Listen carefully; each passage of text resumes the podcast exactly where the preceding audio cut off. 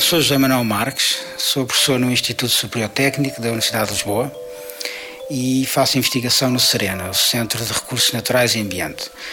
Este projeto, no fundo, basicamente está focado na, na caracterização das águas minerais de cabeça de vide, que devemos encarar como um análogo para Marte.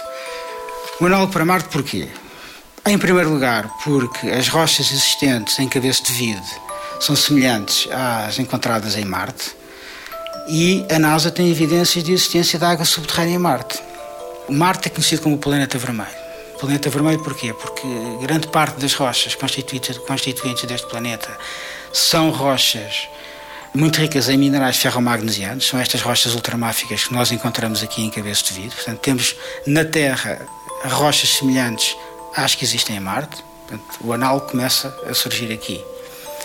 Por outro lado, a NASA tem evidências que por um lado, já houve água superficial em Marte, já houve água de escorrência superficial em Marte a interagir com estas rochas, como é o caso de Cabeça de Vidro, e também há águas subterrâneas em Marte, e portanto, que é o caso, o análogo aqui aparece como as águas minerais de Cabeça de Vidro. Portanto, nós na Terra temos um local onde a interação água-rocha pode ser em tudo semelhante à interação água-rocha que já ocorreu ou que estará a ocorrer neste momento no planeta vermelho, em Marte. 90 Segundos de Ciência é uma produção conjunta Antena 1, ITQB e FCSH da Universidade Nova de Lisboa, com o apoio da Nova Artis.